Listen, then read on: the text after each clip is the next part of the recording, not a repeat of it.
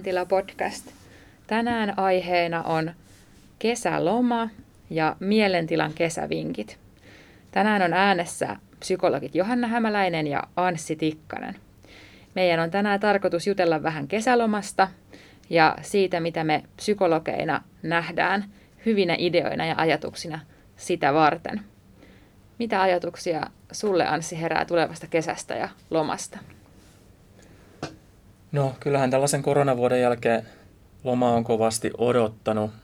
Odotan sitä, että pääsen tekemään niitä itselle tärkeitä virkistäviä juttuja ja olemaan läheisten kanssa nimenomaan kiireettömästi. Varaan kunnolla aikaa, aikaa ihmisille ja en suunnittele liikaa, mutta laitan kuitenkin pari semmoista omaa tähtihetkeäni sinne kalenteriin, joita on kiva odottaa. Ja muuten aika, aika spontaanisti varmaan tulen lomailemaan. Joo. Niinpä. Ylipäätään siihen lomaan ei kannata yrittää änkeä liikaa kaikkea. Että Itelläkin on suunnitelmissa tässä, että Suomen luonnosta pääsisi nauttimaan kenties saaristossa tai Lapissa, mutta ihan pääosin ajattelin olla kotosalla Tampereella ja nauttia semmoisista pienistä asioista niin kuin järvessä uimisesta ja paljaajaloin kävelemisestä. Joo, usein noin pienet asiat onkin ehkä niistä, niitä kaikista tärkeimpiä, kun niitä vaan kertyy, kertyy paljon.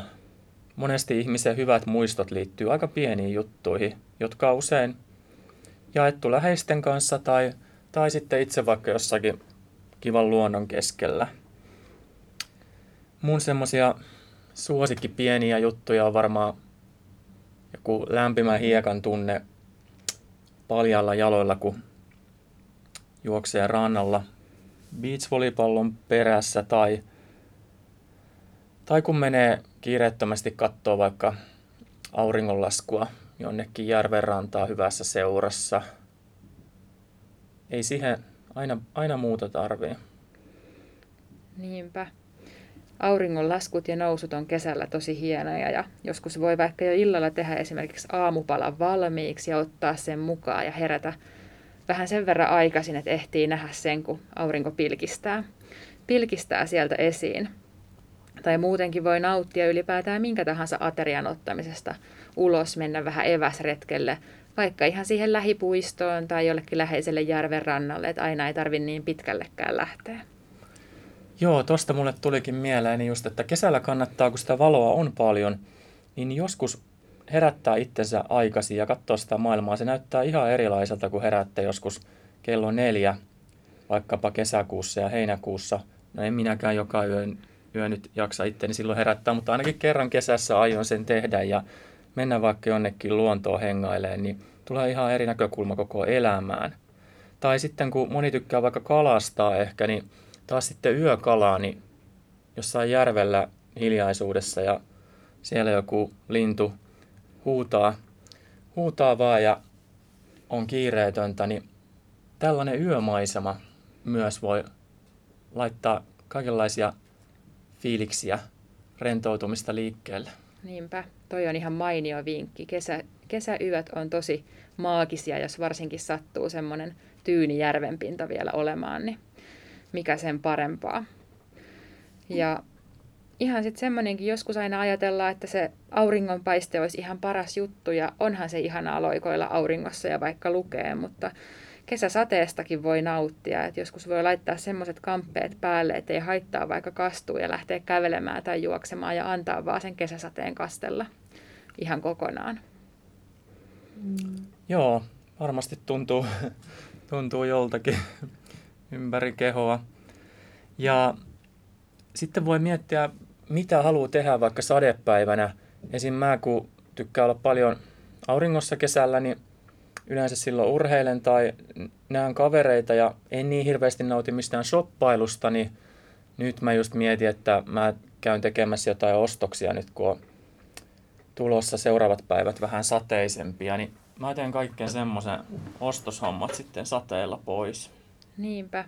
Ja muutenkin miettii, mitä ei ehdi tehdä arjessa. että silloin kun on sadepäivä kesällä, niin on aivan mainio hetki vaikka katsoa elokuva, mikä on roikkunut pitkään, että ajatellut, että haluaisin ton katsoa, kun on aikaa, tai tarttua vaikka johonkin ihan romaaniin, tai kuunnella mielimusiikkia, tai käydä vaikka katsomassa, että jos nyt sattuu olemaan niin hyvä tilanne, että vaikka jotkut taidennäyttelyt tai muut semmoiset jutut olisi ensi kesänä jo jonkun verran auki.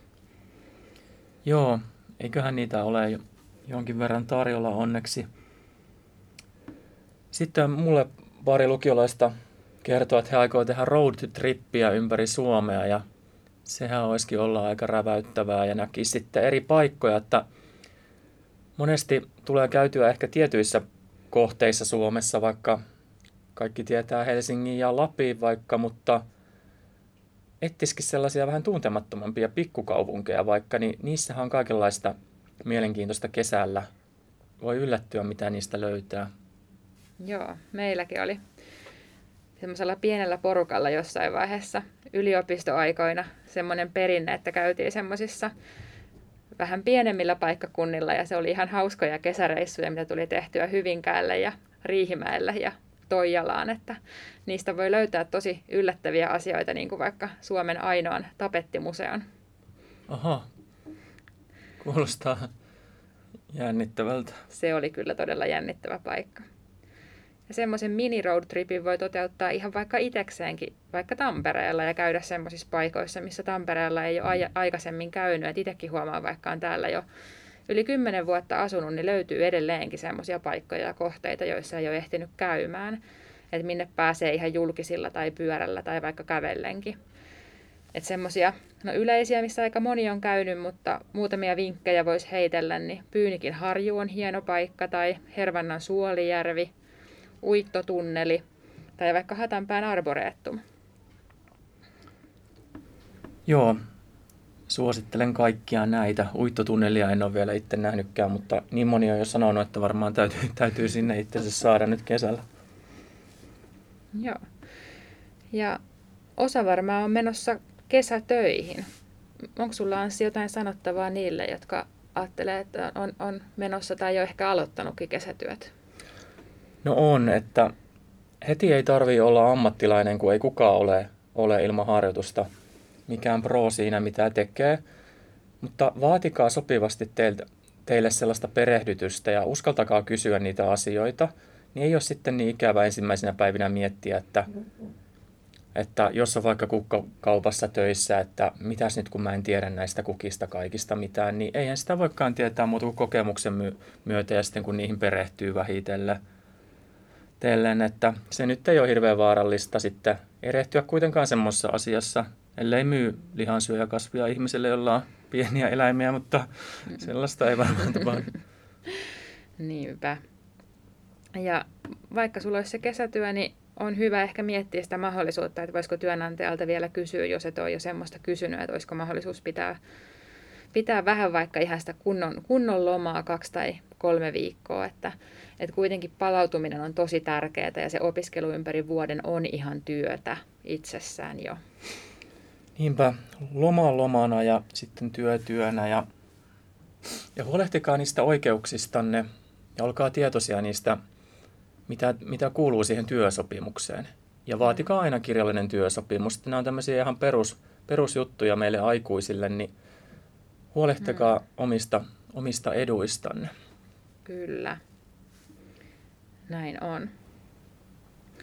Ja vähän palaan siihen, mitä Anssi sanoi, aika tähän meidän podcastin alkuun niistä tähtijutuista ja sitten toisaalta siitä spontaanisuudesta, että semmoinen asia, mikä on ehkä vähän aliarvostettua nykyään, on semmoinen tylsistyminen. Että se on itse asiassa ihan okei, eikä mikään kielteinen juttu. Että mä ainakin ajattelin tylsistyä useampaakin otteeseen tulevana kesänä. Joo, mikä, mitkä se on sun suosikki tylsistymiskeinoja? ehkä se, että on vaan niin kuin vaikka viikko, milloin mä, milloin mä en ole suunnitellut yhtään mitään. Joo. Ei tarvitse tehdä mitään, ja jos ei mikään huvita, niin ei välttämättä just sinä päivänä tarvitse mitään tehdäkään. Et saa ihan niin. vaan katella ja käyttää vaikka kolme tuntia aamupalan syömiseen ja tekemiseen, eikä tarvi olla yhtään mihinkään lähössä. Että Niinpä. Aivot tarvitsee tylsää ja on se luovuuden edellytys. Joskus mä saatan käyttää vaikka kaksi päivää jonkun vaatekaapin siivoamiseen, jos siltä tuntuu. Se jotenkin saattaa mulla, mulla aivoja kestää kaksi viikkoa tuommoiseen, jos mä yritän olla nopea. niin. Niinpä, että saa ottaa aikaa asioille. Kyllä, kyllä. Että voi vaikka kuka tykkää kirjoittaa päiväkirjaa ja kuka tykkää vaan kääntyillä viltillä auringossa, niin hmm. ottaa aikansa. Ja sekin, että sit kun on muutaman päivän vähän niin kuin tekemättä mitään tai ei ole mitään semmoista, mitä tarvitsisi tehdä, niin siitä voikin nousta joku inspiraatio, vaikka johonkin luovaa maalaamiseen tai valokuvaamiseen ei missään nimessä, että se olisi edellytys, että se tylsyys on hyödyllistä ilman mitään inspiraatiotakin, mutta että joskus sieltä tylsyydestä voi löytyä yllättäviä asioita. Kyllä, kyllä. Ja sitten jos taas kaipaa sellaista aktiivista puuhaa, niin meille tuli yksi tämmöinen täsmävinkkisivusto mieleen, niin kerrotko sä Johanna vaikka, Joo. miten se löytyy? Kyllä, että kun laittaa tuohon Googleen hakusanaksi kesäliikuntaa tamperelaisille, niin Tampereen kaupunki järjestää kaiken näköistä ohjattua kesäliikuntaa. Siellä oli tanssia ja koripalloa ja frisbeegolfia ohjatusti ihan viikoittain ja sitten oli myös semmoisia erikseen kesäliikuntakursseja, minne voi sitten ihan ilmoittautua, että tosiaan sieltä löytyy semmoinen Tampereen kaupungin nettisivu, jossa näistä on kerrottu tarkemmin. Kyllä. Mitäpäs muuta meillä vielä tässä? Hmm. Onko meillä muita asioita mielessä? Niin.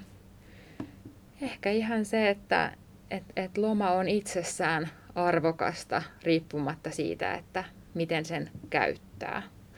Et, et, et, et vaikka sulta kysyttäisiin lomasuunnitelmia, niin ei ole mikään huono juttu, että jos sanoo, että no ei mulla mitään erityisempiä suunnitelmia on, ole, että se voi oikeastaan olla itse asiassa ihan just paras loma sellaisenaan. Se voi olla tosi tasapainottava ja sopivan spontaani loma, että me hukutaan tämmöiseen liialliseen ärsyketulvaan, vaikkapa koulussa ja somessa ja tulee hirveästi keskeytyksiä, sitten kun päästään sellaiseen rauhaan, niin mä uskon, että me ihmiset biologisesti voidaan paljon paremmin. Näin on. Tässä oli mielentilan kesävinkkejä ja me toivotetaan hyvää kesälomaa ja Mielentila podcast palaa uudelleen linjoille elokuussa. Kyllä, hyvää lomaa munkin puolesta. Moi moi!